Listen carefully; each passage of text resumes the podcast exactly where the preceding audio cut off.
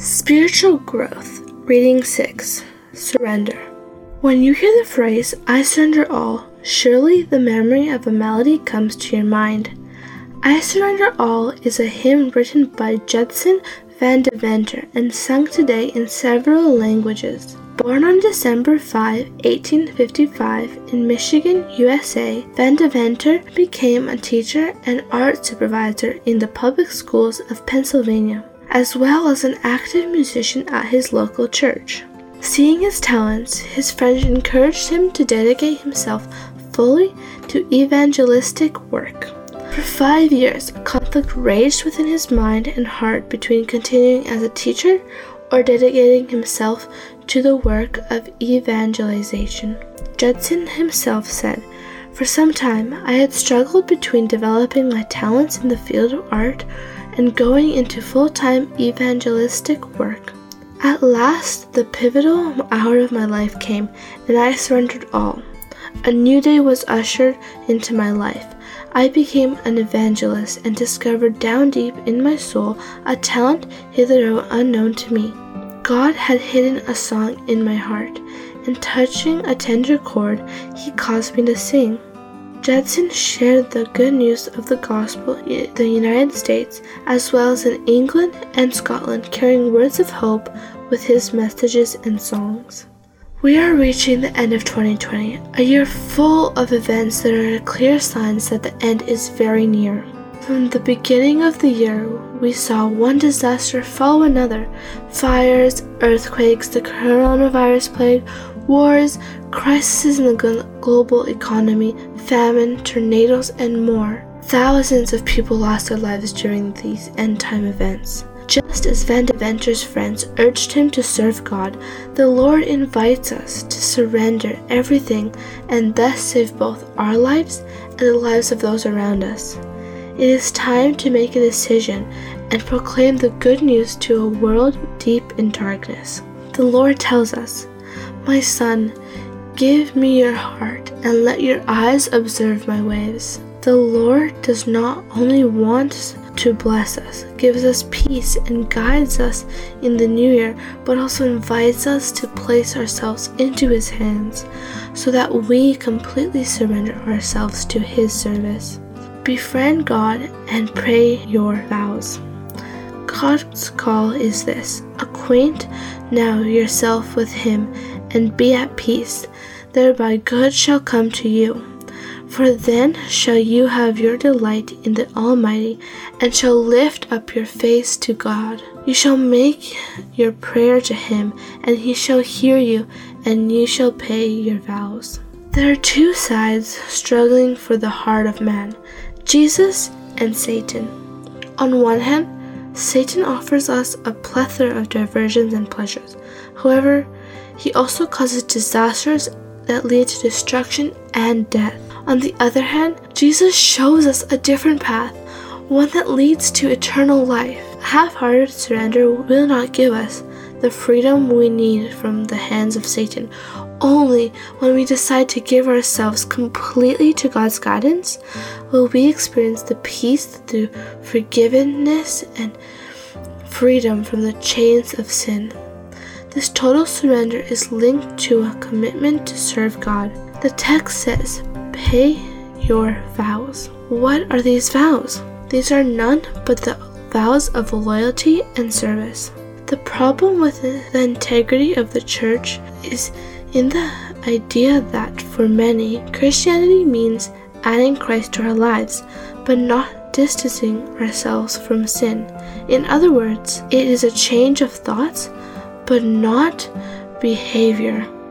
True Christianity means total surrender to God, and this implies revival and reformation, a complete total change in our interests and activities. Joseph Ton, a Romanian pastor and former president of the Romanian Missionary Society who survived years of persecution and exile under a cruel communist government, was once asked about his perception of American Christianity. Joseph said that the key word in today's Christianity is commitment, but then he added that this is not correct, As a matter of fact, he said, the word commitment did not come into great usage in the English language until about the nineteen sixties.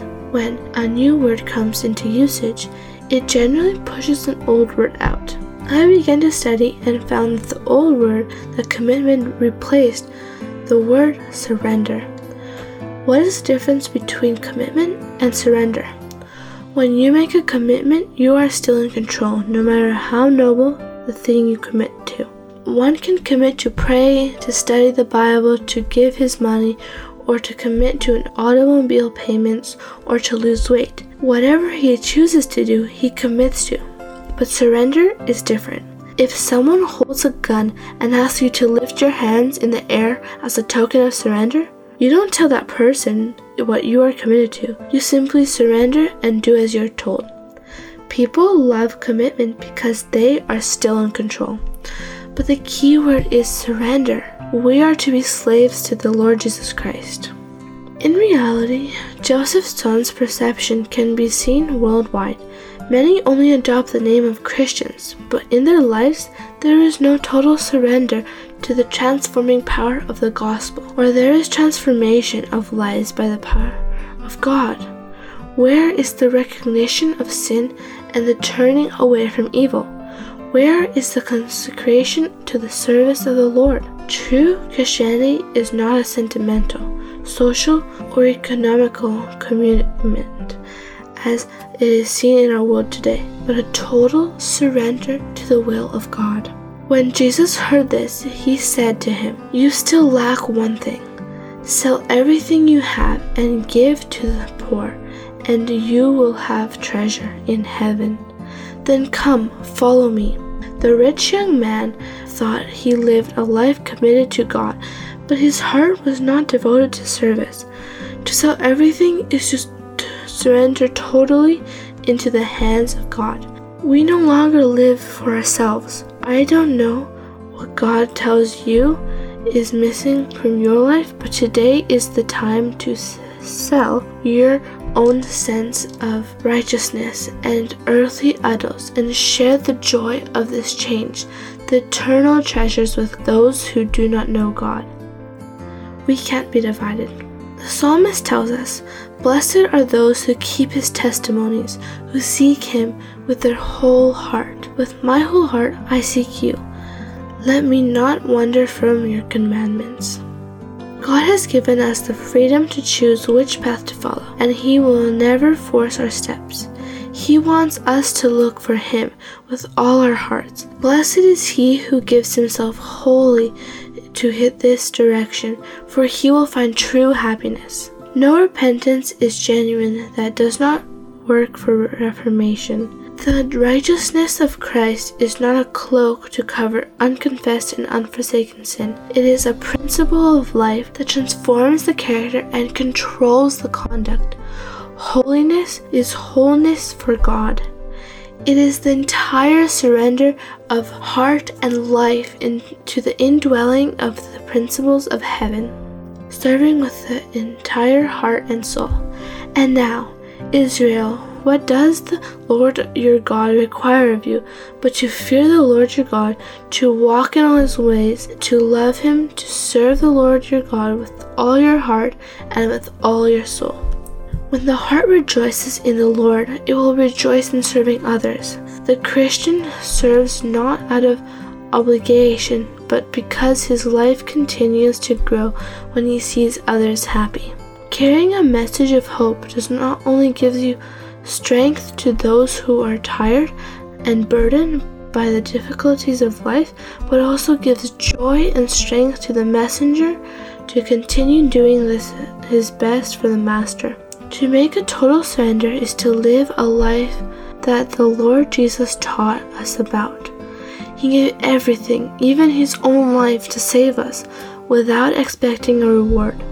He did it simply because he loves us. Greater love has no one than this, than he laid down his life for his friends. To make a total surrender is to surrender ourselves, our own desires, our tastes, to serve our neighbors. This is the living agape love. This is why Jesus repeated the thought again in Matthew twenty-two, verse thirty-seven. You shall love the Lord your God with all your heart and with all your soul and with all your mind.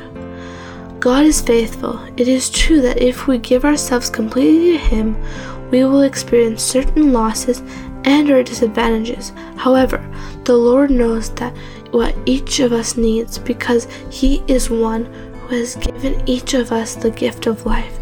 God will not allow anything necessary to be lacking.